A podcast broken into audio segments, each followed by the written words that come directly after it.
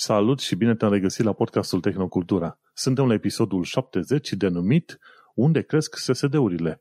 Acest episod a fost înregistrat în data de 15 februarie 2022, tot așa pe la ora obișnuită, 7 seara ora UK, 8 seara ora Germaniei, nu? E 8 la voi acolo. Cam așa, da. Gazele tale preferate, Vlad Bănică și Manuel Cheța te salută la acest nou episod. Salut, salut! Salutare, bine v-am regăsit! Printre subiectele discutate astăzi vom uh, atinge puțin Digital Detox, sistem audio, franță nucleară și SSD-uri ceva mai scumpe. Asta o să fie la partea de sfaturi ceva mai uh, încolo. Până nu trecem în subiectele de zi cu zi, nu uita să participi la sondajul Tehnocultura. Avem link în show notes, dar la fel găsești sondajul Tehnocultura pe tehnocultura.com slash sondaj. Au răspuns ceva oameni până acum și să mai ținem sondajul sus, cred că vreo două, trei săptămâni maxim, ceva de genul ăsta, ca să prindem uh, cât de cât o idee din partea ascultătorilor. Așa că nu uita să participi la sondajul Tehnocultura. Până Desigur, atunci da. să mulțumim și celor care ne-au răspuns uh, deja la sondaj. Am, uh, ne-am uitat un pic peste răspunsuri și ne bucură să primim atât de mult feedback pozitiv din partea voastră. Um, celorlalți, uh, cu drag, vă rugăm, insistăm chiar să ne, să ne dați un pic de feedback ca să știm la ce mai avem de lucrat pe viitor. Noi ne place să facem podcastul ăsta și ne place cu atât mai mult când știm că vă place și vouă și când uh, știm că nu, cum să zic eu, nu-l facem degeaba și ascultătorii sunt, uh, sunt încântați de ce vorbim noi aici. Exact, așa că mai sunt vreo 3 săptămâni, nu uita să participi la podcast, la sondajul respectiv. Bineînțeles, e doar pentru cei care ascultă podcastul. Nu se dau premii, nu nimic, întrebările sunt foarte scurte, se răspunde undeva la sub un minut. Mulțumim celor care au răspuns deja, cum ai zis și tu, Vlad. Mergem pe mai departe. Uite că avem uh, lista noastră de servicii pe unde poți asculta podcastul, așa că te rugăm pe orice fel de podcast, orice fel de platformă asculti podcastul, să dai un like, share și subscribe ca să asculte și să vadă cât mai mulți oameni acest podcast, să ajungă la cât mai mulți oameni. În felul ăsta, de ce nu, strânge mai mulți oameni la sondajul respectiv. Și cam atâta cu, cu mica mea introducere, pentru că avem, cred că, subiecte interesante de discutat astăzi, Vlad. Chiar cu foarte. siguranță. Și în primul rând, vreau să încep întrebându-te ce mai făcut în ultima săptămână. Um, de fiecare dată când mă întreb, mă uit în jurul meu, că eu tot timpul meșteresc câte ceva și mă gândesc așa ce am mai făcut săptămâna asta. Măi, uh, am mai povestit eu de pick-up-urile mele pe care încerc să le readuc la viață. La unul dintre ele despre care am vorbit și săptămâna trecută, încă n-am reușit. După multe, multe uh, ore de lipituri și după ce am schimbat și două circuite integrate din ele, tot nu-i dau de cap în continuare se învârte mult prea repede, ca și cum guvernatorul ăla, regulatorul ăla de viteză nu funcționează pur și simplu. Astăzi am mai dat comandă de niște tranzistori, mai sunt vreo doi tranzistori de schimbat și sper să soluționez problema, pentru că efectiv nu știu de unde ar mai putea fi, dar mai aveam unul, același model, ca asta pe care l-am eu și pe care l-am filmat. Îl găsiți uh, pe YouTube căutând Digit Analog, canalul meu nu nou înființat, dar nou rebranduit, să zicem, de YouTube. Um, în fine, și pe ăsta al doilea am reușit să-l repar, inclusiv uh, partea aia automată, care ia brațul, îl pune pe disc, după aia când e gata discul îl pune la loc. Uh, am reparat-o, i-am schimbat condensatorii, uh, n-a trebuit să schimb circuitele integrate, merge perfect. Și acum urmează să încerc să fac niște bănuți cu el, să-l pun la vânzare. Eu l-am luat foarte ieftin cu un mic defect L-am reparat, l-am curățat și acum urmează să încerc să fac și niște bani. Câte, câte viniluri ai înregistrat? Le-ai înregistrat pe toate și le-ai pus nu, pe YouTube? Nu, nu, nu. Doar unul am deocamdată um, pentru că am avut casa plină de pick-up-uri. A trebuit să mă ocup de ele mai întâi ca să încerc să, să scap de ele și o să mă mai, uh, mă mai ocup și de vândut. A, de înregistrat. Um, apropo de asta, lucrez și la setup-ul de înregistrat între ghilimele am printat uh, un suport uh, mișto de telefon la imprimanta 3D pe care să-l pun, pe care să-l folosesc așa ca un fel de cameră secundară cu un telefon mai vechi.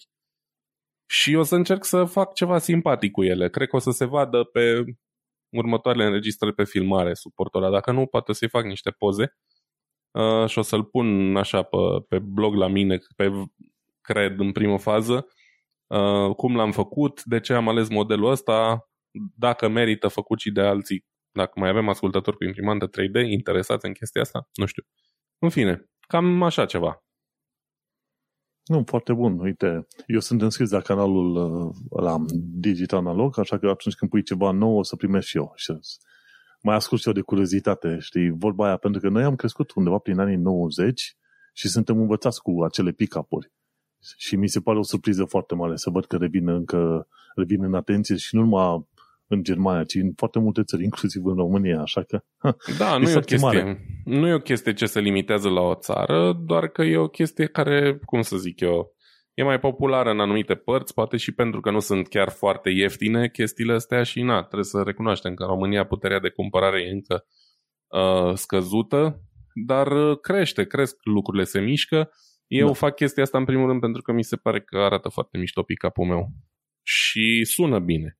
Și dacă sunteți curioși să vedeți cum sună mm-hmm. un vinil de la Phoenix vechi de vreo 50 de ani aproape, pe un pick-up vechi de 40, vă invit pe Digital Analog să puneți urechea acolo și de ce nu să dați un share dacă vă place. Cool, foarte bine.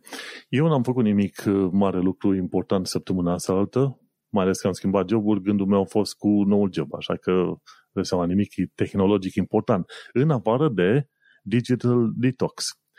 E, o, e un ritual pe care îl fac undeva așa, primăvara și toamna, ceva de genul ăsta, știi?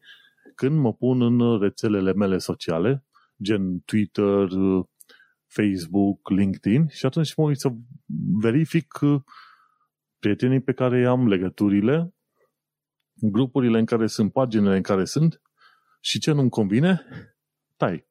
Efectiv, unfriend, disconnect, unfollow, unlike, toate cele. Și în felul ăsta am petrecut, să zicem, câteva, câteva dimineți, câteva seri. La un moment dat aveam pe LinkedIn, cred că ți-am mai zis, nu știu, treaba asta, aveam pe LinkedIn vreo aproape 250 de recrutori diferiți, de tot felul de agenții din asta din UK. M-am băgat pe LinkedIn, am scos, am, am făcut remove connection la toți, 250. Pentru că având atât de mulți recrutori în contul tău de LinkedIn, mai vin și alții, mai vin și alții. Și sincer, joburile pe care le-am luat întotdeauna n-au fost prin intermediul recrutorilor, au fost tot prin oamenii de la firmele la care teoretic urma să fiu angajat, știi? Și pe de altă parte îți poliază și uh, timeline-ul chiar în LinkedIn cu tot felul de chestii motivaționale, uite ce mișto, ce fain e, uite o cafeluță aici, nu mă interesează dacă și pe LinkedIn mă poluați cu plăsidine, asta n-am nevoie de voi, știi? și atunci uh, am curățat vreo 200 și ceva de, de conturi în alea de recrutori pe LinkedIn, de pe Twitter am mai dat un like la unfollow la anumite grupuri sau persoane, la Facebook la fel, am ieșit din mai toate grupurile, am rămas doar în trei grupuri, efectiv în trei grupuri de Facebook sunt și am, am dat unlike la tot felul de pagini. Și în felul ăsta, știi ce înseamnă o viață mai relaxată? Să intri pe social media și să vezi în timeline efectiv informațiile care te interesează, de la grupurile care te interesează, fără chestiuni de nimic. Nu știu dacă știi sentimentul ăla. Da, um, fac și eu chestia asta din când în când. Am făcut deja cu vreo două luni pe Instagram chestia asta în ideea în care am renunțat să mai am follow la oameni care nu postează mai nimic sau chiar nimic, știi? Sunt mulți care sunt în modul ăla de lurking sau cum se zice, au conturi de Instagram în care doar urmăresc pe alții, dar nu postează sau așa și atunci am scos de acolo foarte mulți, pentru că mi se părea că văd tot timpul aceleași trei canale, tot timpul pe Instagram, știi?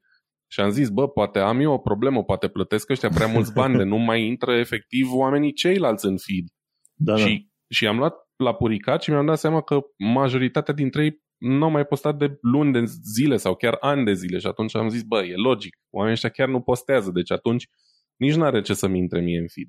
Și asta a fost cu Instagram. Facebook, aproape că am renunțat la el. Singurele grupuri din care mai fac parte sunt câteva de români de pe aici din Germania, de unde din ani în pași mai găsesc o informație utilă. În rest, aproape inexistent pentru mine.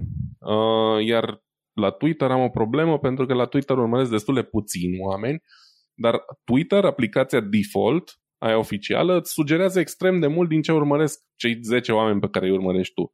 Și e tot așa un fel de spoon feeding de conținut pe care eu nu-l doresc neapărat.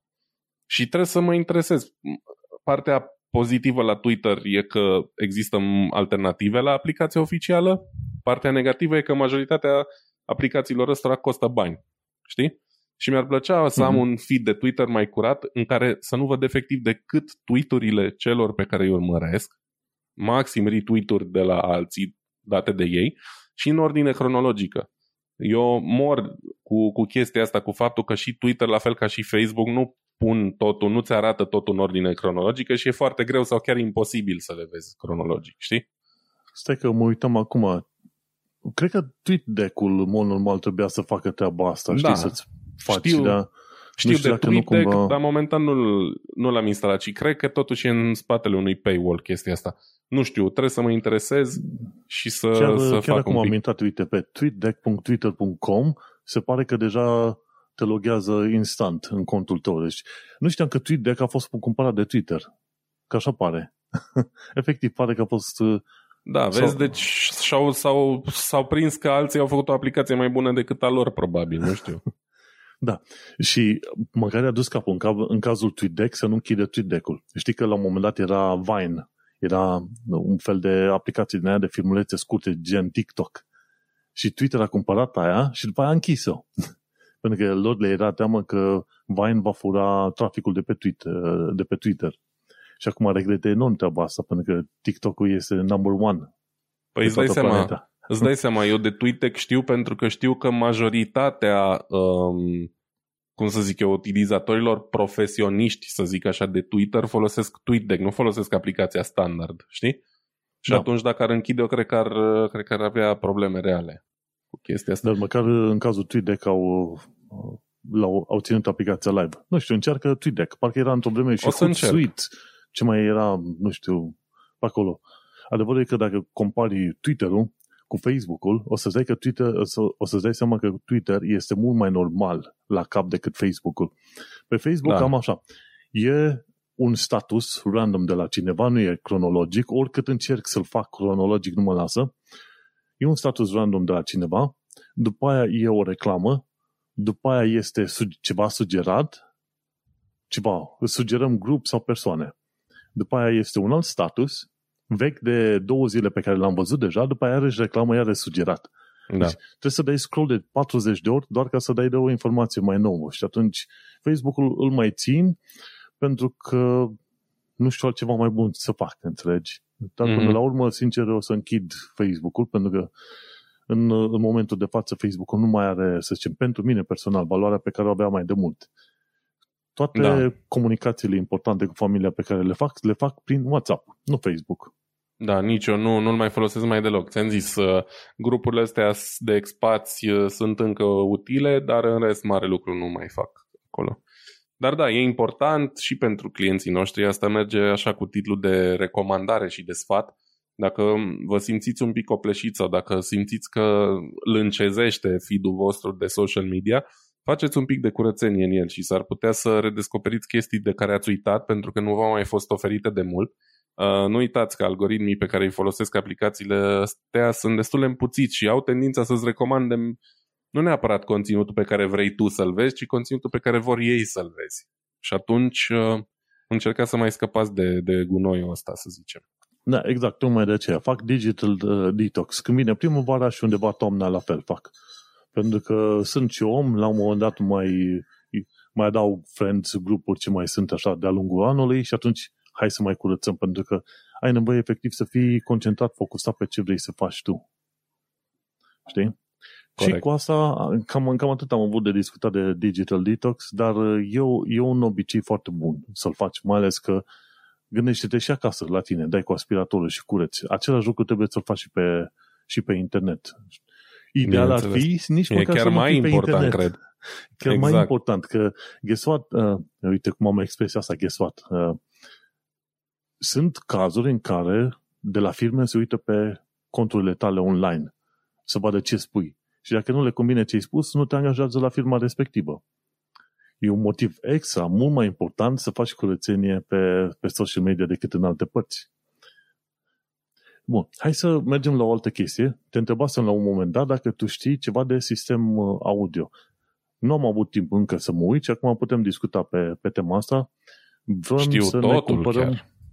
Vrem să, ne cumpărăm, uh, vrem să ne cumpărăm un sistem audio acasă.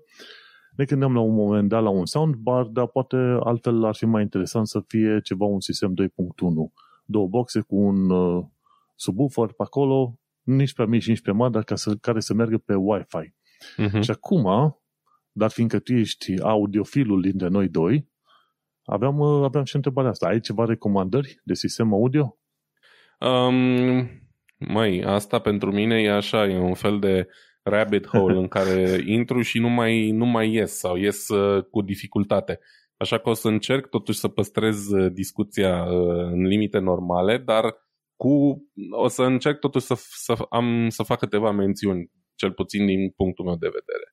Tu stai într-un apartament de tip studio, nu? Te-ai mutat recent, deci nu e un apartament foarte mare. Da, e o garsonieră, avem un living care e unit cu bucătăria și avem un dormitor chiar lângă. Uh-huh. Da, e, uite, pe genul ăsta de, de cameră, eu chiar aș recomanda un soundbar. Ai un motiv anume pentru care nu vrei un soundbar?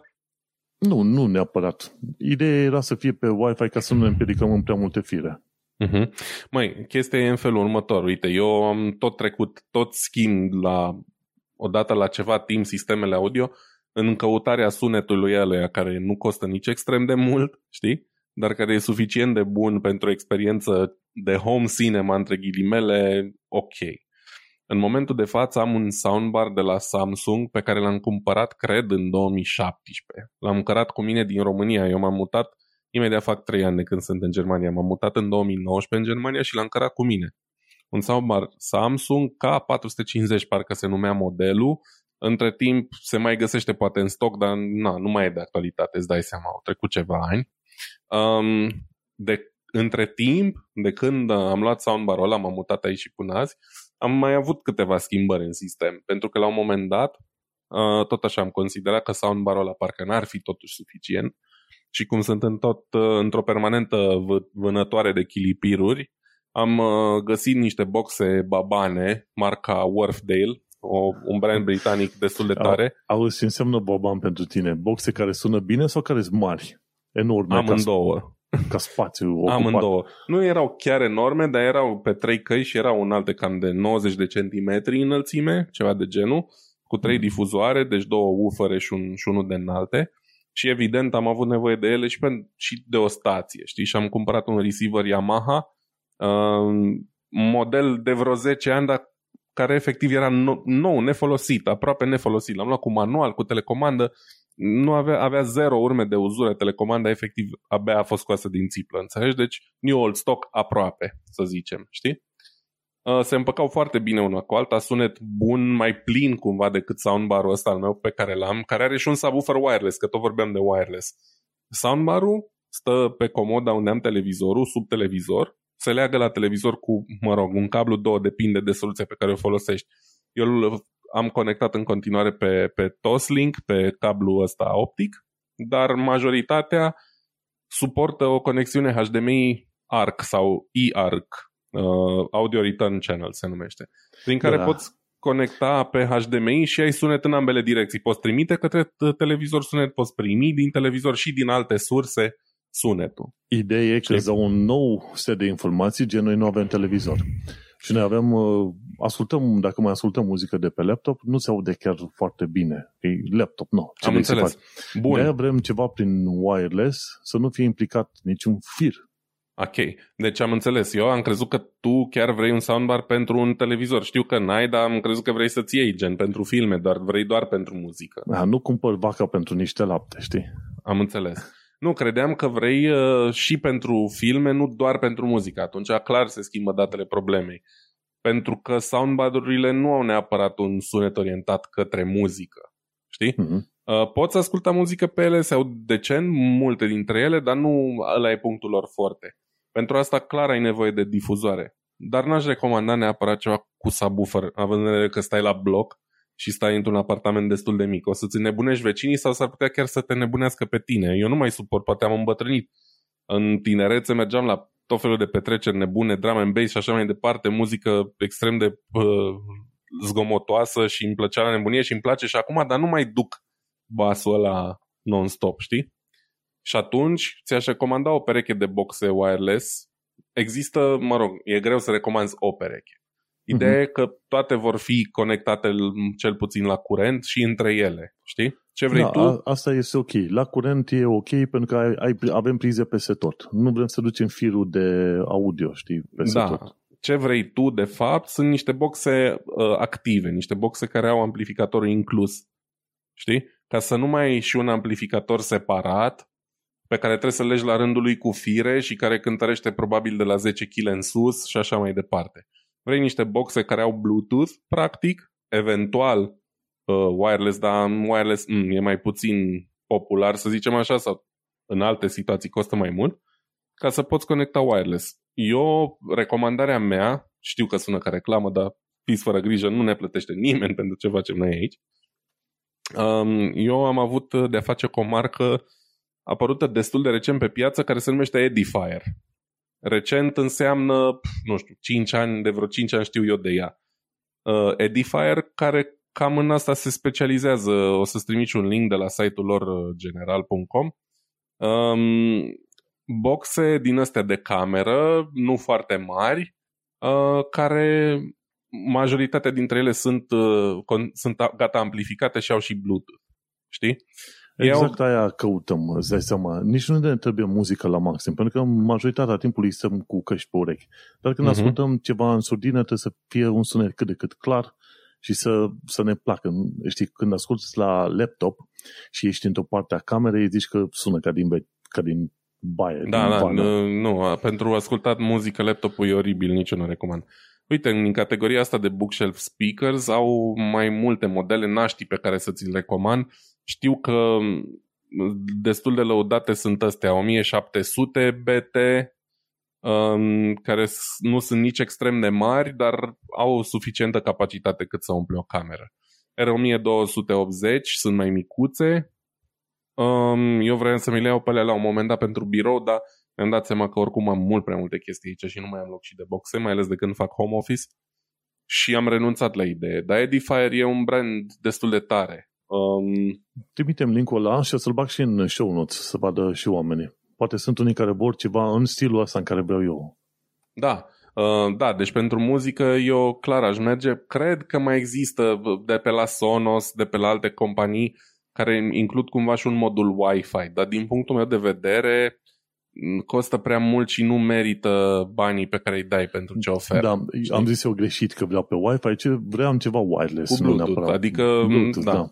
Am înțeles. Ei bine, uite, ăstea de la, de la Edifier ce zic eu au și Bluetooth clar, dau și inputuri tradiționale, adică dacă vreodată vei vrea să conectezi un device fără Bluetooth, de exemplu, te ia nebunia și ai găsit uh, trei casete cu uh, Michael Jackson de când erai tu adolescent și vrei să-ți iei un deck și să asculti casetele alea, o să poți să conectezi și casetofonul la ele, știi? Uh, cam asta e ideea. Ele au două sau trei conexiuni clasice pe RCA și una Bluetooth sau ceva de genul. Deci sunt perfecte stilul ăsta de boxe, eu recomand firma asta, le-am uh, auzit în mai multe ocazii și mi-au plăcut foarte mult cum sună, mai ales că nici nu sunt genul de boxe care să-ți rupă buzunarul, ceea ce îmi place și mai mult. Știi? Uh, deci chiar sunt super decente ca preț. Te uiți tu pe acolo care îți fac cu ochiul din punct de vedere optic, eu aș recomanda din ce am ascultat și așa ca middle ground astea, 1700 BT-urile, dar poți să încerci și ceva mai, mai fancy, gen 2000-urile, de exemplu. Uh, pe alea nu le-am ascultat, deci n-aș putea să-mi dau cu părerea. Și cred că o să, o să fii foarte plăcut surprins de, de ce pot. În general, lumea care le cumpără cam ține de ele, știi? Sunt așa un fel de secret uh, din ăsta, pentru că nu e o firmă foarte populară, știi? Dar ele, ele oferă destul de mult pentru banii aia. Sunt vreo 200-300 de euro, ceva de genul, cred, 2700 euro undeva pe acolo. Sper să le mai găsești pe stoc. Nu știu mm-hmm. cum mhm. e cu stocurile momentan, dar... Na. Ia că am văzut așa, a, ăsta, Edifier, Bookshelf Speaker, a, și care dintre ele? Sau, R1700 da, BT. Stai, Sau R1700. chiar R1700 BTS sunt ele mai uh, avansate. BTS. Ah, de a să știu BT-ul. Da, arată ceva mai măricel decât, uh, să zicem, uh, boxele astea clasice de calculator pe care le da, pui lângă monitor. Sunt, sunt mai măricele. Ai dimensiunile acolo. Nu sunt uriașe. Sunt 25 de centimetri înălțime pe 15 lățime. Deci chiar nu e, nu e ceva uriaș, știi? E în regulă mm-hmm. dimensiunea. Sunt cam așa, în fine, eu ți arăt la cameră oricum n-ai cum să înțelegi ce da, da. eu. Dar nu sunt foarte mari, știi?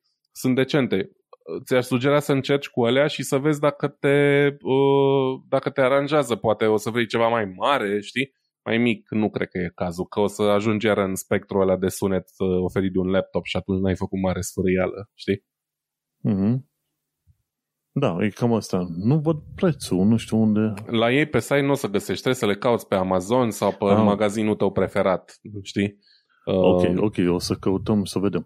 Dar da, uite, până la urmă, ceva care ne-ar ajuta, știi? Cumva uh-huh. tăiam cu impresia că un soundbar ar fi chiar mișto și util și care avea un sunet super fain, dar de fapt, uite că am învățat acum Today I learned. Știi că în engleză au oamenii care învață ceva nou, de obicei pun prescurtarea T-I-L. Today uh-huh. I learned, știi? Um, și am învățat că soundbar-urile sunt pentru filme mai mult decât pentru... Cam, cam aia e ideea. Ei pe asta se orientează. Acum, apropo, mai e și varianta unei boxe cu Bluetooth din aia portabilă, gen cu acumulator pe care o poți lua după tine oriunde, dacă ești genul care vrea funcționalitatea asta și nu vrea ceva doar pentru cameră alea nu se compară, nu intră în spectrul sonor al ăstora pe care ți le-am dat eu. Sună bine, dar nu sună la fel de bine, știi? Doar că, mm-hmm. na, e compromisul pe care îl plătești pentru portabilitate. Uh, chestii gen Ultimate Ears Boom sau uh, JBL Charge, știi? Boxe micuțe care au și un acumulator, uh, te țin vreo 10, minu- 10 ore bateria la ele, sună ok, dar nu wow, nu fantastic, știi? Um, da. Mai sunt și boxe din astea portabile care sună destul de binișor pentru, ce, pentru cât de mari sunt ele, dar deja sare prețul un pic și nu știu ce să zic. Trebuie să te gândești tu și mai vorbim. Vrei ceva portabil, gen vrei să mergi cu boxa în mână în, în autobuz no, no, și no, să asculti no. muzică sau te interesează doar pentru acasă, știi? Nu, nu, nu fac așa. Sunt, sunt și prin Londra oameni care merg cu bicicletele și au boxe din aia, stil cilindru, foarte gălăgioasă. Da, da, da. Nu Gălăgioasă e așa. cuvântul potrivit, pentru că calitatea audio nu e grozavă, știi? Da. Dar, nu, uh, nu, nu, nu. Mă interesează ceva pentru cameră, suntem oameni liniștiți, nici nu vrem să dăm muzica prea tare, dar să fie o calitate cât de cât acolo. Așa că o să mă uit, o să verific, pun și în show notes link către uh, site-ul Edifier, după care o să vedem mai departe. Da, o eu să... chiar sunt curios. Încearcă să le găsești, sunt curios dacă mai găsești pe stoc, nu știu neapărat, ți-am zis, 1700 e sugestia mea, poate și 2000-urile dacă le găsești și chiar sunt curios ce părere o să, o să ai despre ele după ce le asculti. Mm-hmm. Da, exact. Cool. Uh, mersi fain de sugestie. Sunt sigur că oamenii vor aprecia, la fel cum apreciez și eu. Vezi, m-am abținut din greu, fiindcă iarăși e o chestie despre care se poate vorbi mult mai multe minute, dar mă, mă abțin și mă rezum la atât, e suficient pentru asta. Da, pentru că, uite, avem uh, ceva subiecte de discutat. Bineînțeles, uh, nu trebuie neapărat să discutăm extraordinar de mult pe fiecare subiect în parte, dar uh, am vrut să atrag atenția și să dau și un sfat oamenilor, în sensul că vezi că undeva în trimestrul 2 s-ar putea să avem un SSD-uri ceva mai scumpe. Nu știu dacă ai reușit să citești uh, știrea de la Tom's Hardware, N-am că Western Digital și Kioxia, doi dintre producătorii de SSD-uri, au spus că au pierdut vreo 6,5 exabytes, exabytes pardon, de memorie SSD din cauza contaminării. Nu au explicat efectiv ce înseamnă contaminare, dar bănuiesc că dacă au reușit să, dacă, n-a, dacă la un moment dat au ceva impurități de care nu ar aveai nevoie în acele nanduri flash, în acele flashuri, atunci îți dai seama că nici măcar nu poți folosi uh, SSD-urile respective. Deci, contaminat, necontaminat înseamnă produs stricat, oricum, știi? și e vorba de 6,5 exabytes ceea ce înseamnă extraordinar de mult. Undeva am văzut că în, în statisticile prezentate în articol se ridică chestiile astea undeva pe la vreo 3% din producția mondială de SSD-uri. Ceea ce e ceva. Mm-hmm. și în articolul ăla zice că prețurile s-ar putea să crească la SSD-uri cu vreo 5-10%. Asta înseamnă că undeva, într-o lună, o lună jumate de acum încolo, dacă vrei să-ți cumperi SSD-uri, s-ar putea să le cumperi ceva mai scump. Și Știi cum reacționează piețele? Când apare o știre negativă de orice fel, vezi că la un moment dat uh, oamenii se agită și sunt speriați. Așa că probabil uh, o să vezi prețuri mărite la SSD-uri mai devreme de o lună, o lună, o lună jumate. Așa că dacă vrei să-ți cumperi SSD-uri, fă bine să cumperi cât, mai, cât poți mai repede. Știi? Și ăsta, nu știu dacă știa, oamenii, nu prea mulți știu că Kioxia sunt și ei uh, producători de SSD-uri. Western Digital au trecut și nu știu dacă mai fac, cred că mai fac și hard disk-uri normale.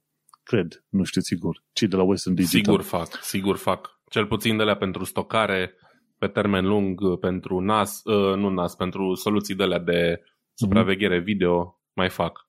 Da, Kioxia este fost, fostă firmă parte a Toshiba. Știi? Și știu, Toshiba știu, da. mi se pare s-au despărțit de ei. Nu știam, chestia asta am aflat și eu de curând. Dar uite-te că au probleme și dacă au ei probleme acolo, vom avea și noi probleme încoace dacă vrem să ne luăm SSD-uri. Ideea, ideea este că nu o să am nevoie de SSD-uri prea curând. Dacă stau să mă uit și la mine în calculator, stai să văd, să verific, eu o să mai am spațiu destul pentru cel puțin un an de zile de acum încolo. Cel mai mult spațiu este ocupat uh, de fișierele audio și video. Fișierele audio de la podcasturi și video tot de la podcasturi, dar pentru varianta de YouTube. Acolo, doar, doar acolo. Și atunci o să mai ajungă cam un an de zile până când acopăr tot, tot SSD-ul ăsta. Și atunci la anul mă gândesc să iau un SSD. Și mi-am luat un SSD nou. Știi, când ți-am povestit că am trecut de la cel de 500 de giga la cel de 1 tera, și asta se vede că merge ceva mai, mai încet. Nu era de la Samsung. Celălalt era de la era Samsung Evo 970 de 500 de giga. Ăsta la altul, am, am și uitat de ce firmă l-am luat. Nu știu dacă reușesc să găsesc o informație chiar acum rapid. Ideea este că hardware, disk drives, properties, da, nu găsesc deocamdată. Ideea e că ăsta merge puțin mai, mai încet cotează și firma de la care iei și deocamdată, din ce am văzut eu, SSD-urile de la Samsung sunt cele mai rapide. Bine, trebuie să te duci la variantele alea Evo 970, 980 și mai sunt alea mai de, mai de clasă, mai mari uh-huh. și astea. Și din fericire pentru mine, anul ăsta nu o să am nevoie de SSD, dar la anul voi avea. Așa că cine are acum nevoie, să fugă repede, să-și ia, un, să-și ia SSD-ul până nu ajung să fie mai scumpe cu vreo 50%. Și gândește-te că SSD-urile sunt în continuare scumpe. Comparativ da. cu hard discurile sunt chiar destul de scumpe în perioada asta. De am și luat SSD de 1 tera, dar de la o altă firmă ceva mai ieftină, știi, și cumva, cumva regreți. Și jocurile punesc puțin mai greu, știi? Și calculatorul punește puțin mai greu de seama, pentru cineva care s-a învățat să intre în Windows, apeși pe butonul de pornire de la Windows, de la calculator, pardon, și a intrat în Windows în mai puțin de 10 secunde. Acum ia ceva undeva pe la vreo 15 secunde. Nesimțire. Da, eu... Nesimțire. Eu 5 secunde. Nu sunt chiar așa pretențios, poate. Eu am avut, uh, am mai povestit de hardul meu, bătrânul meu, nu hard, bătrânul meu SSD de la Intel, care are 10 ani sau mai mult, pe care am avut Windows-ul până acum și mergea destul de bine și am uh, schimbat acum, nu știu, jumătate de an poate cu un NVMe din ăsta uh, pe care am pus uh, sistemul, a, ba nu, mint, uh, sistemul de operare recent l-am pus pe un NVMe pe care l-aveam de vreun an și mi-am mai luat un SSD normal, uh, de ăsta de 2,5, știi? Format clasic, nu din la tip card. Da, pe, pe SATA, nu? Cred, da. Alea sunt pe SATA, astea alte pe NVMe de obicei le folosești pe portul M.2 pentru conectare exact. direct la PCI Express. Da, mai aveam undeva un port M.2 pe placa de bază, dar am zis că e mai versatil să am unul singur în cazul în care vreodată o să-mi schimb calculatorul și nu o să mai am decât un singur slot M.2, că nu știi niciodată, plăcile de bază uh, fluctuează destul de mult în configurația lor. În fine, Ideea e că eu sunt așa, un fel de fanul soluției hibride, în ideea în care am Windows-ul pe un SSD, am uh, jocurile pe alt SSD de 500 de giga, uh, jocuri și ceva aplicații. Bine, aplicațiile le-am mutat pe ăsta cu Windows acum că e mai mare, și, dar pentru stocat fișiere efectiv pe care le accesez destul de rar și unde n-am nevoie de cine știe ce viteză, am în continuare un, un hard classic mecanic, pentru că unul la mână a fost mai ieftin și doi la mână nu contează viteza la ala.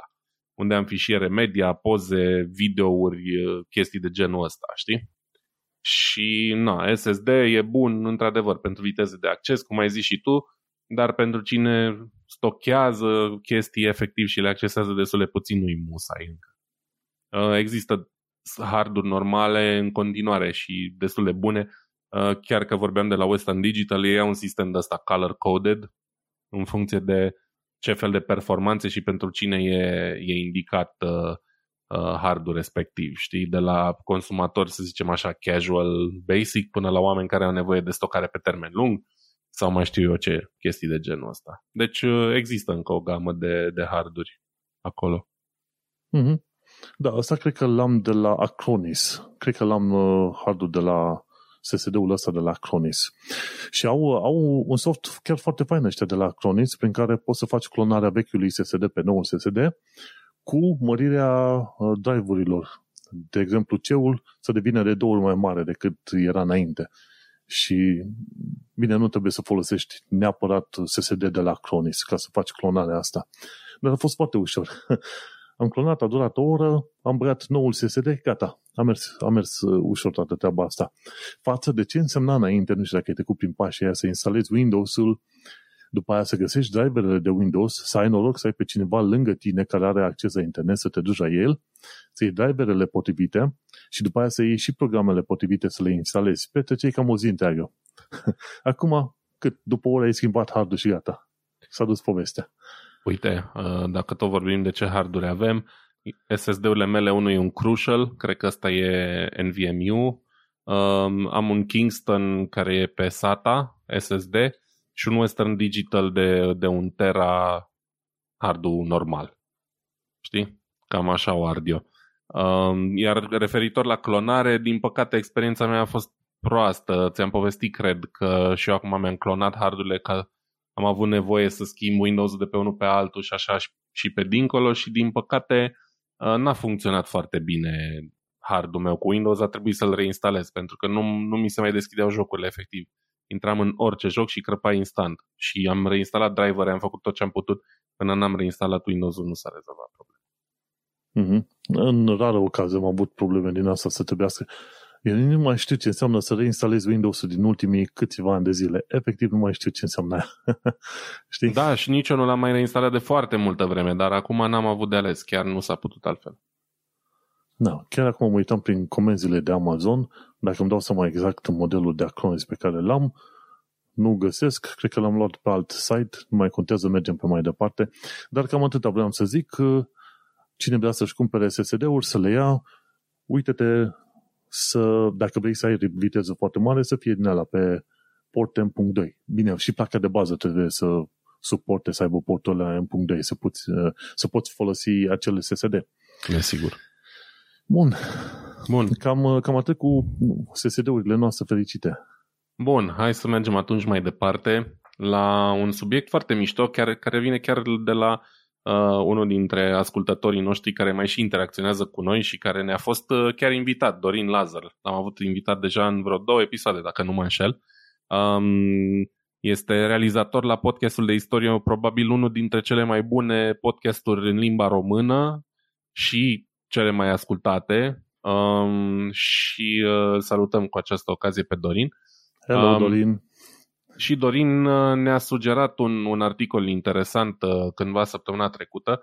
Noi tot vorbim aici de semiconductori și cine ce face în materie de semiconductori.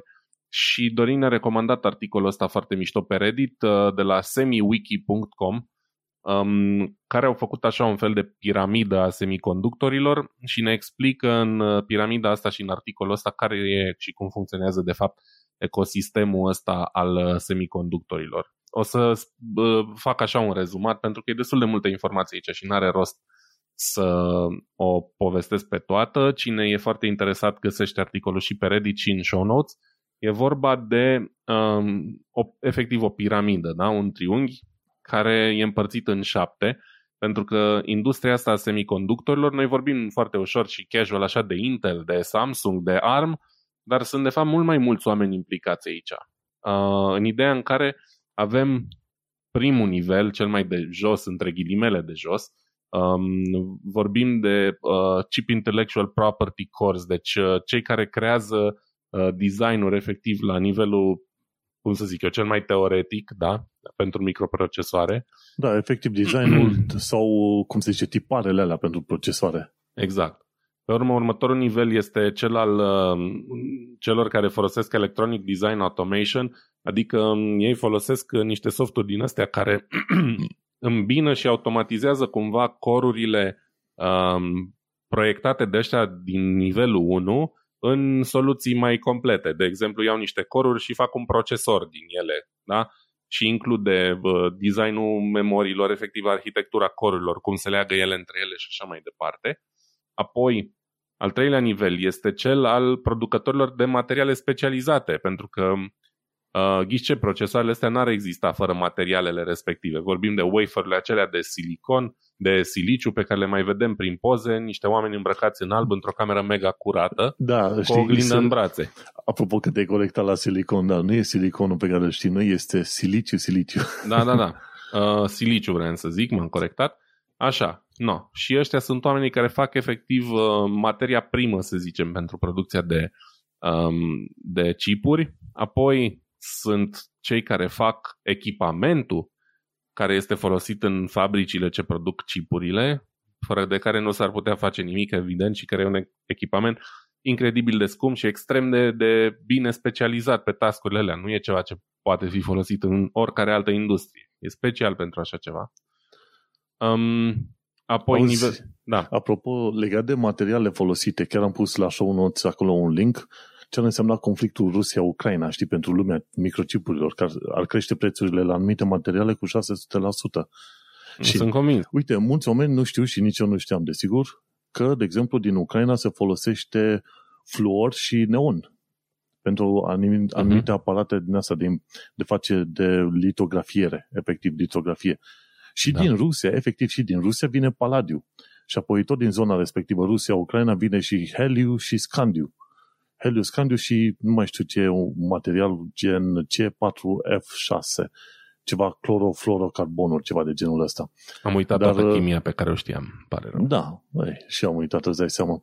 Dar uite de că nu e vorba numai de siliciu, toată lumea zice de siliciu. În afară de siliciu, mai multe alte chestii, efectiv, metale rare. Și cine, cine are până la urmă monopolul deocamdată e ce e? E China, Rusia și mi se pare că ar mai fi undeva din uh, America de Sud, ceva țară. Da. E, păi, de, da, normal, Rusia mai ales fiind atât de uriașă, imposibil să nu aibă niște resurse importante acolo de tot felul de elemente rare. Uh, și în Ucraina mineritul e la putere și minerit nu înseamnă numai cărbune, ci iarăși tot felul de elemente uh, greu de obținut. Uh, așa e. Uh, dar trecem momentan peste chestiile politice din, uh, din ziua de azi și mergem mai mm-hmm. departe la nivelul 5, uh, constituit de companiile de chipuri fabless, cum scrie aici. Uh, fab este denumirea așa, jargonul pentru fabricile de, de microprocesoare, efectiv. Și ex- există destule companii trecute aici ca fabless, care integrează și folosesc chipuri în produsele lor, dar ei nu au capacități de producție pentru ele. Pur și simplu folosesc chipuri cumpărate, da? Uh, fie că sunt făcute special pentru ei, fie că uh, cumpără efectiv uh, tehnologia altora, dar există multe companii care fac chestia asta ca, să-și poată, ca să poată integra uh, echipamentele, uh, chipurile respective în echipamentele lor. Apoi, uh, următorul nivel al, uh, al piramidei e vorba de uh, producătorii de ăștia de uh, echipamente integrate care um, fac chipuri, dar doar pentru ei, cum ar veni. Adică au capacitate de producție de chipuri, dar nu prea fac pentru alții, deși chestia asta e discutabilă că unii dintre ei au început să facă cumva și pentru alții. Uh, un exemplu clasic e Apple. Da? Apple are capacitate de producție chipuri, dar nu face chipuri, nu poți cumpăra chipuri Apple, doar pentru produsele lor. Sau Qualcomm, de exemplu. Ei fac chipurile lor, produsele lor care apoi urmează să fie integrate mai departe în produse Samsung, Huawei, ce mai vrei tu. Da?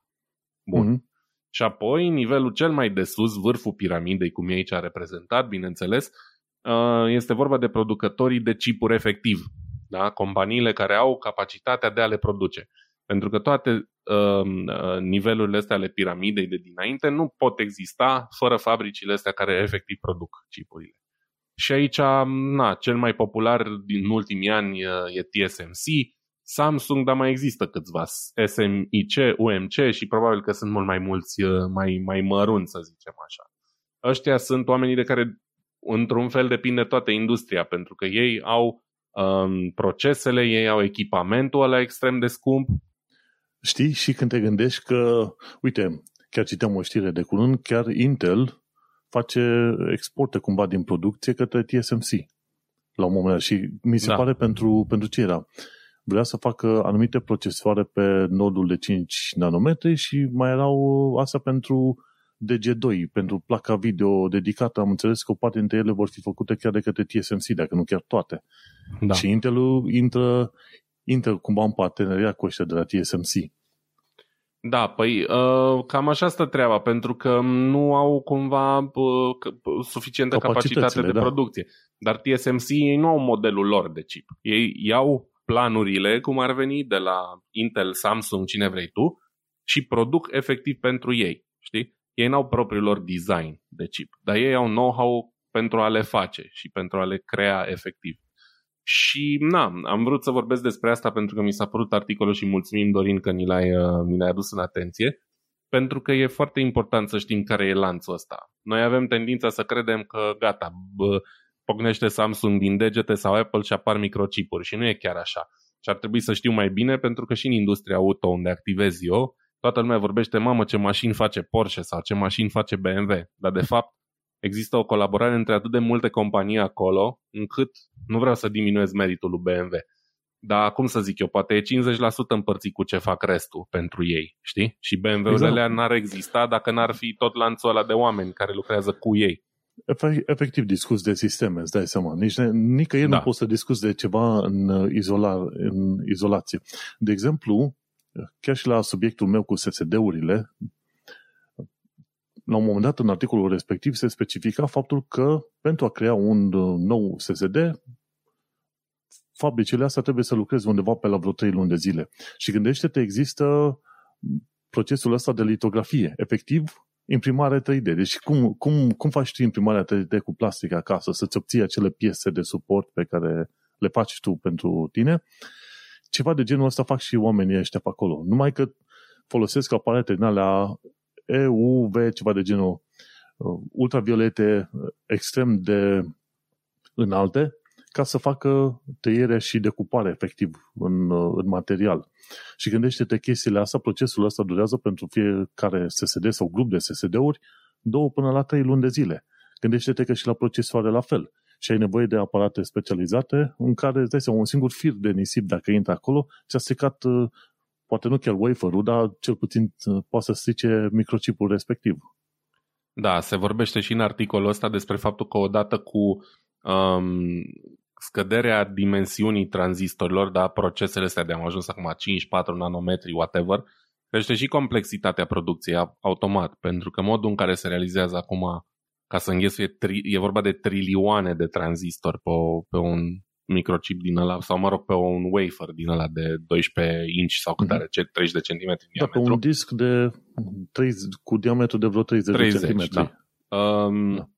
Problemele sunt atât de mari care trebuie să rezolvate ca să poți face chestia asta cu succes, încât a ajuns să coste uneala peste 10 miliarde de dolari o fabrică de genul ăsta. Mm-hmm. Pentru că e, echipamentul e foarte, foarte specializat, am zis, și foarte scump și apoi toate condițiile care trebuie să îndeplinite ca să n-arunci la gunoi uh, zeci și sute de, de wafer-uri din alea, e extrem de complex. Plus că o fabrică de aia se ridică în vreo 2-3 ani de zile, nu vine cu una, cu două. Poți să ai toți banii din lume, chestiile astea durează. Și am înțeles că era o firmă din, uh, de unde? Din Olanda, singura din lume care face aparate de litografie cu ultraviolete extrem de înalte. Da, sunt mai multe fabrici în, în industria asta și sunt menționate aici, dar într-adevăr, ASML am impresia că se numește asta de care vorbești tu, uh-huh. uh, care face unele din cele mai bune echipamente și apropo, ce mai e foarte tare menționat în, în articolul ăsta, o chestie pe care nu prea o avem noi așa în vedere, e că există două faburi, două uh, fabrici din astea de chipuri care sunt la uh, leading edge, cum se zice, adică în vârful vârfului în materie de tehnologie. Deci în doar două fabrici se pot produce, asta e un pic mai vechi articolul, uh-huh. se ajunseze la 7 um, nanometri. În doar două fabrici se puteau uh, realiza chipuri pe procesul ăsta, din câte 10 ori fi în lume. Majoritatea nu pot produce chestii atât de performante, adică ele pot produce extrem de multe chipuri, dar pe tehnologii mai vechi, să zicem, știi, sau pe arhitecturi mai Păi da, fabricile ar fi una, sigur, TSMC, aia din da, și una a doua ar TSMC fi și una Samsung, Samsung. Nu? Da, Exact. Am ghicit. No. Deci îți dai seama, vorbim aici de procesoare pentru întreaga lume care provin din două locuri și nu provin din două locuri că așa a fost să fie, ci doar ăia sunt capabili să le facă, știi? Deci, iarăși, o industrie extrem, extrem de volatilă, să zicem, care stă în, na, în doi Uh, în două firme mari, da. da. Gândește-te ce însemna să ai acele firme, sau măcar una dintre cele două firme în România. Gândește-te că, până la urmă, americane sunt aproape pe picior de război cu chinezii, tocmai pentru TSMC. Da. Știi, chinezii nu vor, chinezii nu vor să audă de un Taiwan independent, dar americanii au trimis uh, vapoare acolo să protejeze TSMC-ul. TSMC-ul în principiu, Taiwan, știi, ca idee, dar vezi ce înseamnă să ai o firmă foarte puternică? Câștigi ceva respect și, bineînțeles, și, să zicem, independență economică, ceva de genul ăsta. Da. Dar asta e altă, este o altă poveste. Dar nu știam, uite, până, până la articolul ăsta al tău, nu știam că sunt cât șase, șapte staturi diferite de, de activități și de firme ca să ajungi până la crearea unui procesor. Eu, eu cream că undeva la stânga era cineva gen ARM sau, ce știu, Apple, care ei făceau designul lor de de proces, de proces, de, de microchip și pe mai avea o firmă, două, mai la dreapta gen TSMC și Samsung care le făceau și gata. Trecem mai departe. De fapt, este un lanț extrem de complex, foarte mare. De aia nici nu te miră că pe de o parte nu te miră că durează mult să apară procesoare, dar pe de altă parte mă miră că văd procesoare noi cam aproape în fiecare an. Da. Și, da, ești mirat de două lucruri contrare. Interesant. Hai să mergem la subiectul meu acum din Computer World, ci că accesibilitatea este bună. Și aici vreau să atrag atenția asupra faptului că dacă cineva își caută loc de muncă, să caute în domeniul de accesibilitate. Pentru că încep să se caute tot mai mulți profesioniști. Și sunt foarte mulți oameni cu probleme de, cu dizabilități care ar vrea să șopuiască pe tot felul de site-uri. Ci că puterea celor oameni de cumpărare în SUA este de 500 de miliarde. E vorba de 500 de miliarde de dolari anual. Iar pe UK, am citit o statistică recentă, e 17 miliarde. Gândește-te firmele care își fac acele website-uri, website-urile lor de vânzare, dacă le fac accesibile, uite că până la urmă câștigă clienți fideli din, din rândul persoanelor cu dizabilități. Și este și un job foarte interesant în care poți lucra și nu este prea tehnic și poți să înveți chiar de unul singur. Bineînțeles, acum nu cred că sunt foarte mulți oameni în România care vrea să plătească vreo 130 de dolari pentru cursurile de la DQ University, cum, cum am făcut eu anul trecut. Dar sunt tot felul de resurse online de unde poți învăța singur și de bună voie, fără să trebuiască să plătești și este un domeniu chiar foarte interesant în care se poate câștiga un ban bun și să faci un lucru bun, o faptă bună, ca să zic așa, știi? Și de-aia am vrut să pun și linkul ăsta. Cine vrea să citească, să-l citească pe acolo. Acolo trece prin câteva motive de ce accesibilitatea web este foarte bună. Și dacă îmi dai voie, vreau să trec și la articolul de la The Register. Mai sigur. puțin ăsta. Minecraft este un câmp minat pentru cei din Rusia. Minecraft, discutăm de jocul Minecraft, da? Ce se întâmplă? Da. Niște tinerei au făcut la un moment dat în uh, uh, format 3D în jocul Minecraft, au făcut sediul KGB, seriului din Rusia. Și s-au, uh, s-au filmat cum puneau bombe la sediul la KGB și cum explodau KGB-ul, dar în joc, înțelegi? N-are nicio treabă cu realitatea. Și mi se pare că o parte dintre ei erau vreo trei tinerei, adolescenți. Și doi dintre ei mi se pare că au primit vreo 2-3 ani de zile de închisoare. Închisoare, frate. într-o colonie penală, așa se zice, chiar așa se numește, o colonie penală. Și uh, uite-te cum, în funcție de țara în care ești, să te joci pe calculator în anumite jocuri este un lucru destul de periculos. Bineînțeles, băieții ăștia au, uh, au fost luați în vizor și pentru faptul că au pus la un moment dat pe, pereții clădirii KGB au pus niște anunțuri din alea anti-KGB. Dar oricum, nici alea nu ar fi un motiv suficient să fie, să zicem, condamnat pentru terorism. Știi? Mai tot știi? De țări, tot felul de țări din, de peste tot de prin lume, când vor să bage pe cineva la închisoare, inventează chestia asta. Ăsta e, peri- e un pericol din punct de vedere, vedere al terorismului, știi? Și gata, hai să-i băgăm la închisoare una, două, că oamenii nu o să comenteze mult dacă zicem cuvântul magic, terorism. Pe când ce a făcut tinerii a fost un, o formă de protest și în Minecraft efectiv n-ai nicio treabă, înțelegi? Acolo se mai joacă oamenii, vine noaptea, te vânează nu știu ce urși, lei, ce mai sunt pe acolo, știi? Și nu era, nu însemna că într-adevăr chiar și fac răul. Dar uite-te cum în lumea digitală, cum e și în lumea de social media sau pe online, poți să fii la un moment dat băgat la închisoare, depinde de țara în care ești. Știi cum e? Poate și... trebuie să prevenim anumite lucruri. Adică... Păi nu știu. Eu, nimeni nu cred că... Indiciile plânge... arată că sunt uh, predispuși să facă rău KGB-ului. Păi, da, KGB-ului, da. Nu că le-am plânge celor din KGB de milă, dar uite-te în jocurile video, câte le-am jucat noi. Cum am jucat și acum, Far Cry 6 ce a fost ăsta. Păi, la câți dușmani împuști acolo, la final de joc îți dă statistici și că câți inamici în pușca, nu știu dacă în Far Cry 6 chiar are statisticile astea. Dar erau jocuri, la final de joc ai eliminat 700 de inamici, 1200 de inamici. Păi gândește-te că ar trebui să fim toți ăștia gameri, ar trebui să fim trimiși în închisoare pentru 10.000 de ani de zile, nu? Pentru că într-un joc video ai împușcat niște inamici. Știi? Da. Și acolo, așa de aia ziceam, în funcție de țara în care ești, s-ar putea să fie un lucru periculos să te joci și periculos în jocul respectiv. Păi nu, Cam atât să... am vrut să zic. zic. Uite, Minecraft e periculos pentru anumite oameni. Da, um, ce să zic, e periculos, într-adevăr, trebuie să nu uităm totuși că Rusia nu e o democrație, adică e hmm. un regim de ăsta hibrid mai, mai degrabă spre totalitar decât spre democratic. Deci, na, asta e riscul meseriei. Da. Bun.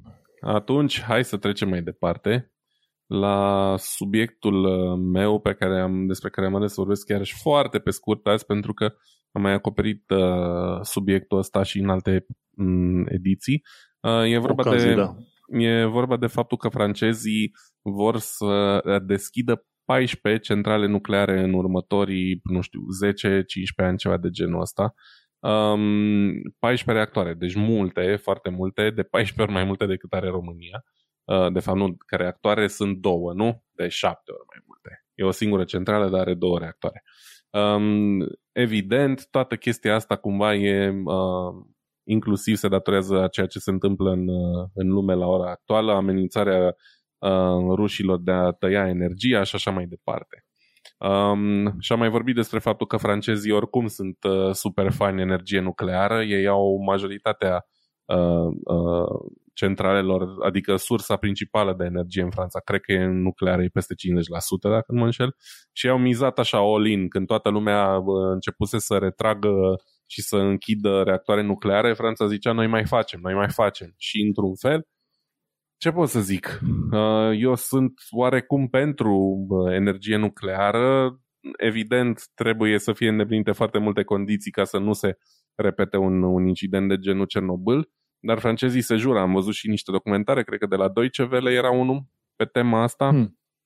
Uh, faptul că francezii se, se jură pe reactoarele lor nucleare și sunt aproape, nu știu, zeflemitorii, puhnește râsul când uh, îi întreb, dar nu crezi că s-ar putea un nou Cernobâl, uh, nu s-ar putea întâmpla un nou Cernobâl la voi în țară? Ei bine, ei sunt atât de siguri pe tehnologia lor încât cred că e imposibil să se întâmple chestia asta, știi? Uite, chiar mă uitam acum pe Wikipedia, ci că sectorul de electricitate în Franța, ci că 70% producție din energie nucleară, 21% din regenerabile și doar 7% din uh, uh, combustibil fosil. 70% nuclear. Măi, Oftim. francezii până la urmă știe ceva, că proști nu sunt, înțelegi? Nu sunt deloc. Uh, chestia asta le asigură independența asta pe care cumva mi-aș dori eu și eu pentru toate statele europene de resursele rusești. Uh, pentru că, uite, ne pun în șah de multe ori când mm-hmm. ne e mhm. lumea mai dragă și Vedem iar și iarna asta au fost niște creșteri dramatice la, la energie și la combustibil um, și na, dependența asta nu e un lucru bun deloc. Uh, nemții au picat în plasă, îmi pare rău, poate multă lume nu e de acord cu mine, dar pentru mine e o plasă asta în care au picat nemții și italienii și alții a denuclearizării. Nu cred că de denuclearizare e vorba. E vorba de a produce, a crea niște reactoare, niște centrale moderne, sigure, poate nu uriașe neapărat, poate e mai bine să facem mai multe mai mici, mai ușor de ținut sub control și care dacă chiar se întâmplă, Doamne ferește ceva, um, nu produc pagube da, foarte mari. Era vorba într-o vreme de a face aproape niște centrale nucleare de, de cartier, se vorbea. Niște chestii care, nu știu, dau energie pentru un oraș mic, dar care dacă se întâmplă ceva nu e foarte periculos. Pot fi îngropate sub pământ toată centrala, efectiv, și atunci e totul relativ, în, adică nu relativ, în foarte siguranță, să zic. Da, a fost o capcană foarte puternică în care au picat ăștia germanii, pentru că până la urmă stai să te gândești centralele nucleare făcute de ăștia din Franța sunt mult avansate față de ce aveau ăștia la Cernobâl. La Cernobâl să nu uităm Categoric. că s-au făcut, s-au făcut au, au mers pe scurtături, nu s-au respectat toate regulile, A, toate normele ce vrei tu. comunist știi? al vremii, da. E, efectiv, înțelegi? Și atunci au învățat francezii și au schimbat sistemul de lucru și inclusiv modul în care sunt făcute acele dashboard-uri, panouri cu butoane, cu toate proțiile pe care le vrei tu pe acolo. Și de aia riscul este mai mic, mai mic. Nu zero, niciodată nu există risc de zero, dar este mai mic. Și a dus capul că acum gândește-te, dacă francezii au 70% nuclear, 20% regenerabil, ei pot, să, pot să-i numești că ei sunt deja independenți, efectiv. Și... Unul la mână și doi la mână, energia nucleară poate fi verde, adică nu, nu emite aproape deloc uh, hidrocarburi. Și asta da. e altă discuție pe care o au... E un alt fel de verde, să zicem, da? E un alt fel de verde, dar asta e încă o discuție pe care o au uh, anumiți oameni de știință. Care e prioritatea? Știi că toți vorbim de faptul că criza uh, carbonului și a carbonizării, carbonificării atmosferei e cea mai mare. Ei bine, energia nucleară e una din resursele cele mai ok din punctul ăsta de vedere, dintre resursele de modă veche, între ghilimele, da? Pentru că se emite extrem de puțin carbon în atmosferă. Și atunci poate și în privința asta trebuie avut în vedere, nu numai pentru că uh, da. asigură o independență energetică. Cred că cu și riscurile de rigoare. De Știi? Știi, foarte mulți oameni se plâng de faptul că trebuie să depozitezi uh, combustibilul folosit undeva la, la subsol, undeva adânc în pământ. Ideea care este? Dacă ai o tehnologie suficient de avansată, la un moment dat poți să refolosești combustibilul Categoric. respectiv pentru alte, alte chestiuni.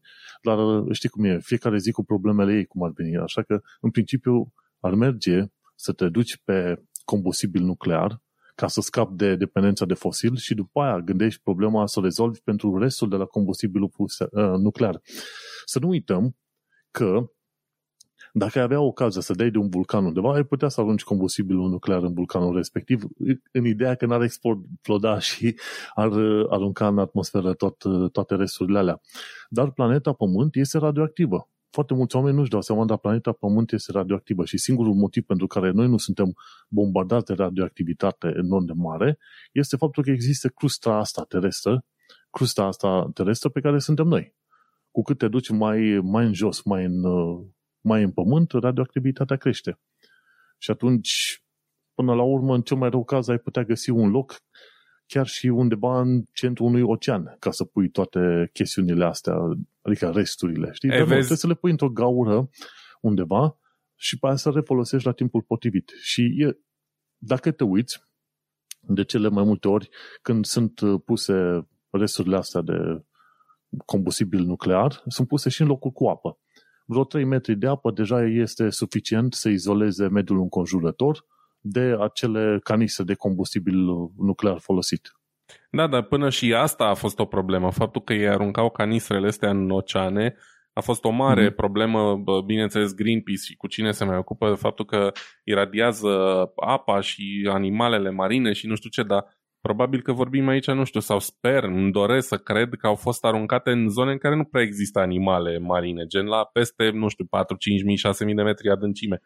Și unde impactul bine, e minor. De, sau... de fapt, nici eu n-aș fi de ampărat de acord să arunci acolo mai bine într-un nu. loc unde poți să ai tu acces pe viitor da, să poți se să pot refolosești. îngropa, cu siguranță se pot îngropa, știi, pe, pe, pe pământ, în locuri speciale, sau vorba ta și normal, a, asta e soluția cea mai bună dacă s-ar investi într-adevăr în dezvoltarea tehnologiei astea, probabil că s-ar găsi niște soluții alternative de reutilizare, da? la fel cum reciclăm plastic, sticlă și ce mai vrei tu, probabil că mai devreme sau mai târziu cineva ar descoperi o metodă de a reutiliza uh, substanțele astea astfel încât ele să nu mai pună în pericol în niciun fel um, uh, vietățile, să zicem. Da? Uh, doar că, uh, bineînțeles, faptul că toată lumea s-a pus împotrivă automat stă și în calea unor progrese tehnologice foarte mari în sensul ăsta. Și bineînțeles că asta ar însemna mm-hmm. că statele trebuie să-i oblige să cerceteze în direcția asta, că atâta timp cât e mult mai simplu să le arunci la gunoi, știi? Um, asta se va întâmpla, dar e datoria statelor până la urmă să reglementeze uh, deșeurile astea și să impună, bă, atât la sută trebuie reciclat sau, nu știu, nu mai aveți voie să le aruncați decât în condiții super controlate, etc. Că nu ar fi prima industrie sau singura în care se cere așa ceva. Mm-hmm. Păi poate reuși la un moment dat să iei combustibilul ăsta să folosești și să-l folosești în uh, sistem de armată, de exemplu. Mi se pare că armata SUA folosea la un moment dat depleted uranium. Nu e chiar uh, din același tip de uraniu, dar probabil te putea folosi de un sistem similar aici, pentru obuze. Aici tind, tind să te contrazic. Ce-mi doresc eu este să facem cât mai puține arme, indiferent de unde vine materialul pentru ele. Deci nu, asta nu e o soluție uh-huh. din punctul meu de vedere. nu arme, zero arme. Nu avem nevoie de așa ceva. Ok. Uh, aici suntem uh, pe poziții diferite, dar nu contează. Important este că suntem de acord că ar trebui să fie ceva mai multe centrale nucleare și dacă nu erau oameni atât de speriați de când au început să fie construite centralele astea nucleare, încă de prin anii 50, de când au început să testeze, măi, până acum aveam, ce știu, vreo 50, 60, 70 de ani de zile de știință ceva mai avansată decât ce avem acum în prelucrarea resturilor. Cu siguranță. Toată lumea a fost speriată. Uite că s-au întâmplat accidentele alea de acolo, de acolo, de acolo, Cernobâl cel mai celebru dintre ele, dar uh, de ce nu s-ar fi pus oamenii să studieze mult mai mult subiectul ăsta, că a devenit cumva un subiect tabu. Inclusiv profesori universitari în foarte multe locuri se plâng că o industrie prea puternică de asta, centrale nucleare n-ar fi faină. Dar uite că îți dă, îți dă energia de care ai nevoie. Da, iarăși trebuie să prioritizăm foarte bine, având în vedere toate amenințările din, din perioada pe care o trăim, trebuie să prioritizăm foarte bine și să ne gândim dacă nu cumva scopul scuză mijloacele în privința asta, cel puțin până găsim o soluție alternativă de termen lung. Acum eu o să fiu răutăcios, dar nu o să vezi prea, nu vezi prea mulți francezi cu trei mâini. Da? Și deci nu, în niciun caz. sunt foarte dezvoltați cu, pe linia asta, așa că oamenii probabil că știu ceva și ar împărți probabil fericiți cel mai multe informații pentru cineva care ar vrea să facă așa ceva, știi? Da. Și ăla. Bun, vreau să trecem puțin tel și pe la știrile astea scurte, cam așa, cât mai avem noi, 2, 3, 4, 5 minute de, de vorbit aici. Folo, urmăresc canalul ăsta numit Video Tutorial și acum în cel mai nou episod a vorbit de Windows Repair Toolbox. Chiar am pus link către Windows liniuță repair liniuță toolbox.com și efectiv ăla e un program care îți poate descărca alte programe utilitare pentru depanare pe Windows în special. Și în filmulețul respectiv o să vezi, îl poți folosi pentru chestiuni obișnuite, gen, ce știu, analiza de calculator, sau dacă nu, să downloadezi alte programele interesante și utile. Are la un moment dat pe acolo stress test, are CPU-Z, care e folosit pentru verificarea de, de detalii despre procesor și despre placă video, știi? Are Recuva, program folosit pentru recuperarea de date. Câteodată merge, câteodată nu. Și îți dă un fel de dashboard către tot felul de programele noastre utile. Și gândește-te, dacă faci cum făceam eu prin 2010, depanare de calculatoare și instalare de Windows, un asemenea programele este chiar bun. Îl pui pe un uh, stick USB cu toate programele care îți trebuie pe acolo și te duci pe mai departe, știi? Foarte ușor și foarte fain. Eu mi-am descarcat uh, programul respectiv și l-am pus undeva într-un folder de backup în caz că am nevoie la un moment dat să-l, uh, să-l folosesc. Un alt lucru, uite, tipii ăștia de la Hardware Unboxed au făcut un review al monitorului LG 27 GP950. Și din uh, ce au prezentat ei pe acolo, monitorul ăsta este undeva pe la mijloc în clasament. În ceea ce privește, ce știu, calitate, calitatea imaginii, refresh-ul pentru jocurile video, pentru televizor, pentru filme, pardon, nu televizor. Guess what? Este monitor pe 4K la 144 de Hz. Păi noi parcă ieri discutam despre 2K la 140 de Hz, care ni se părea foarte tare, și uite ăștia deja au 4K la 144 de Hz sau chiar 160 de Hz. Cumva tehnologia asta merge puțin mai repede decât m-am așteptat. Și prețul monitorului este pe măsură. Mi se pare că e undeva pe vreo 900 de dolari. Cam, cam doare. Mai repede decât uh, plăcile video chiar, pentru că foarte puține sunt capabile să-ți uh, dea rezoluția și refresh-ul ăla deodată pe jocurile noi, cel puțin. Da, da, gândește-te că, uite, luăm televizoare. De obicei televizoarele de-astea de 4K, 8K, ce vrei tu, apar cam cu 1-2 ani de zile înainte de monitoarele de calculatoare, nu? Și atunci cumva au pregătit ăștia la alții terenul pentru sectorul de gaming. Bine, pe de altă parte, sectorul de gaming are niște cerințe mai specifice, mai ales când e vorba de high refresh rate. Și atunci, dar uh, mă miră că până la urmă se vede de 4K la 144 de Hz. Într-adevăr, cum ai zis și tu, nu, cred, nu prea sunt plăci video care să poată face așa ceva, mai ales dacă ai la 4K și cu ray tracing on. Te duci pe vreo 20 de Hz, 20 de cadre pe secundă și atât. Da, între noi fie vorba, n-ai nevoie neapărat nici de, 100, de 4K pe un monitor, nici de 144 de Hz. Acum, da. na, fiecare pe, 2, pe 2K, pe un monitor din asta de 2K și la ce merge? Cred că la 140 de Hz și ceva de genul ăsta. Se vede diferența de la 60 de Hz la 120-140, dar dacă e cineva care are la 120, nu vezi de la 120 la 140 diferența, nu vezi să păcălesc oamenii. Absolut. Mergem pe mai departe o altă știre de la Tom's Hardware. Ci că Intel intră în afacerile cripto cu chipurile Bonanza Mine. Au și ei un ASIC, cei de la Intel, fac un, uh, efectiv o unitate de sine sătătoare care face crypto mining. Și Intel a zis că e un ban nefăcut. Și Intel, Mi se pare că le-a luat cam mult, dacă mă întreb pe mine.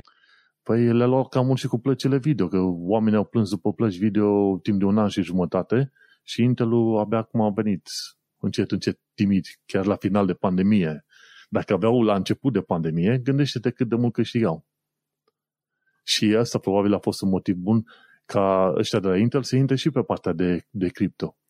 Într-un fel eu mă bucur. E bine că există competiție pe, pe toate direcțiile, că e procesor grafic, că e procesor obișnuit, că e pe cripto, deci să fie cât mai multe, cum îi zice, cât mai multă competiție. Și Intel are niște bani sănătoși în spate, ca să zic așa, plus ceva experiență, măcar de logistică, dacă nu de altceva. La un alt punct, îi avem pe ăștia de la TechWiki care ne explică ce este American Megatrends. Nu știu, recunoști American Megatrends? Da, cum să nu? Logo ăla cred că știu și să-l desenez cu ochii închiși. cu linii astea verticale, un fel de soare, ceva de genul ăsta la un Doar moment că în Europa, adică la mine în calculator, n-am mai văzut de mult chestia asta. O țin minte de când eram mai puștan pe calculatoarele mai vechi. Dar în state, Canada, am văzut și eu pe, și la Linus și nu numai, la mai multe videouri că încă apare. Da, atunci când pornesc când pornesc calculatoarele, apare mesajul la American Megatrends. Ăștia fac BIOS, efectiv softul de BIOS. Și atunci uh, ei explică pe acolo că nu, nu sunt singurii, dar mi se pare că sunt unul, una din trei firme mari care fac softul de BIOS pentru toată planeta. Cine e interesat, uh-huh. de ce nu, să intre să verifice linkul de la TechWiki, să afle puțin mai mult de American Megatrends. Dar, uh, sincer, eu tot așa mi-aduceam aminte de American Megatrends de la calculatoarele alea pe care le aveam în 2000-2010 pe atunci. Da, și, da. Da, la vechiuțe, care cumva nimeriseră în România prin Chiar accident, mai vechi, de alea de pe care mă jucam uh, jocuri în DOS. Cred că nici nu era Windows încă. Da. Și atunci uh, mă gândeam că, ok, firma aia nu mai există, cum nu mai există nici calculatoarele alea vechi. Dar se pare că firma aia există chiar foarte bine. E ami.com ceva, EMI, AMI.com. American Megatrends Incorporated, ceva de genul ăsta. Are și un nume din ăsta așa foarte, cum să zic eu, care te duce mai degrabă trendy. cu gândul la modă în ziua de azi decât la, la BIOS, știi? Uh-huh. Mega trend. păi era trendy, poate pe atunci a rămas uh, cumva. Hai să vedem și ultimul subiect al zilei de la Schneier, Schneier care este un tip expert în securitate, securitate online. Și ci că ai nevoie de 300 de milioane de qubits să spargi scriptarea de tip 256 de bit elliptic curve. Acum nu știu ce înseamnă chestia aia, doar știu că tipul ăsta de criptare este ceva mai puternică decât, ce știu, RSA și alte chestii. Dar ca să ai nevoie de 300 de milioane de qubits ca să spargi criptarea respectivă, asta înseamnă că noi suntem chiar foarte departe. Ci că, deocamdată, mi se pare că IBM a creat un uh, super calculator cu doar 100 și ceva de qubits. Deci până la 300 de milioane mai e mult și bine. Ideea e că alte tipuri de criptări mai uh, slabe, ci că vor putea fi sparte undeva în 10-20 de ani de zile de acum încolo. Deci, pe măsură ce uh, și softul pentru manipularea cubiților, dar și hardware-ul pentru cubiți devine din ce în ce mai bun. 20 de ani de zile ca să spargi o parte dintre, dintre să zicem, criptările de astăzi e, e un timp destul de scurt. Gândește-te în 50 de ani de zile să ai într-adevăr niște supercalculatoare cu qubits atât de mulți încât să spargi aproape orice fel de criptare pe care o folosim noi acum. De aia, la un moment dat, mi se pare că era o discuție de uh, criptare cuantică. Deci să faci criptare, dar ceva mai deșteaptă decât ceea ce avem noi astăzi. Și nu știu dacă o să nimerim ziua aia, dar probabil că o să o nimerim. Știi? Mai calculezi cam încă vreo 30-40 de ani de zile de acum, în 20 de ani de zile o bună parte din tipuri de criptări uh, vor fi sparte, pentru că vor crea suficient de mulți qubits pentru asta. Și apoi, când, uh, când o să ne mormânteze și pe noi peste vreo 40 de ani de zile, dacă avem baftă, atunci o să aflăm și noi că, uite, vezi, s-a creat suficient de mult uh, sau un calculator suficient de puternic încât să spargă criptarea. Și atunci o să aflăm că există și criptarea aia cuantică și mergi pe mai departe. E o luptă întotdeauna în direcția asta. Adevărul e că dacă stai să citești explicațiile și pe Wikipedia și în articolul lui Schneier, mhm, cumva creierul îți dă cu virgulă. Dar uh, e fain că există și uite, ci că unde avea nevoie de acea criptare? Păi uite-te că atunci când tu te bagi pe un website, ai HTTPS-ul ăla. Ai nevoie ca comunicațiile tale cu serverul respectiv să fie criptate, pentru că altfel, la un moment dat, cineva care se, pune, se interpune între tine și magazinul online, adică cum e ISP-ul, poate să-ți vadă toate parolele, toate detaliile pe care le trimiți către de logare pe care le trimiți către site. Și criptare ai nevoie, e partea tehnologiei și a protecției din zilele noastre. Și eu, e o luptă din asta foarte interesantă de dută Vito. Eu de aia și urmăresc site-urile astea să văd, ok, ce reușesc să facă cum, cum poate fi spartă criptarea și dacă poate fi. Cel puțin anumite tipuri de criptări nu o să pot uh, fi sparte prea curând și mă bucură. Cam atât am avut de zis și cred că cu ocazia asta am și terminat uh, știrile pe scurt din episodul ăsta magnific 70. Felicitări nouă! la... Felicitări nouă! Păi mâine, păi mâine ajungem la episodul 100, uh, îți dai seama. Chiar, chiar mă gândeam acum, nu mai am alte lucruri de zis decât shameless plugs pentru mine. Și cine vrea să asculte ce mai fac eu, mă poate găsi pe manuelcheța.com, unde am podcastul Un Român în Londra. Și acolo povestesc de experiențe, lucruri pe care le aflu de, legate de viața în UK și în Londra și cine știe, poate am suficient de multe informații pentru oamenii din România și din afară ca să se documenteze, să zicem, legat de viața în UK. Și cam atât din partea mea. Bun. Din partea mea Mersi, fine. Intrați pe Digital okay. Analog. Ok, Digital Analog. Așa, pe YouTube, nu pe YouTube. Da, și încă o dată nu uitați de sondajul nostru. Vă rugăm să ne mai răspundeți. Știm că sunteți mai mulți Acum. ascultători decât uh, cei care ați răspuns. Ne-ar plăcea să avem mai multe răspunsuri. Da. Și sondajul îl găsești pe tehnocultura.com slash sondaj îți ia sub un minut ca să răspunzi. De fapt, nici nu trebuie să răspunzi, că doar dai niște clicuri la primele patru întrebări și la ultima întrebare îți scrii niște cuvinte, dacă vrei. Dacă nu, ne trimiți niște emoticoane și tot o să fie bine. Bun, ăsta a fost episodul numărul 70 denumit Unde cresc SSD-urile, episod în care am vorbit de Digital Detox, sistem audio, Franța nucleară și SSD-uri ceva mai scumpe. Vlad Bănică și Manuel Cheța te salută și ne vedem pe data viitoare. Pa, pa! Numai mine, ceau!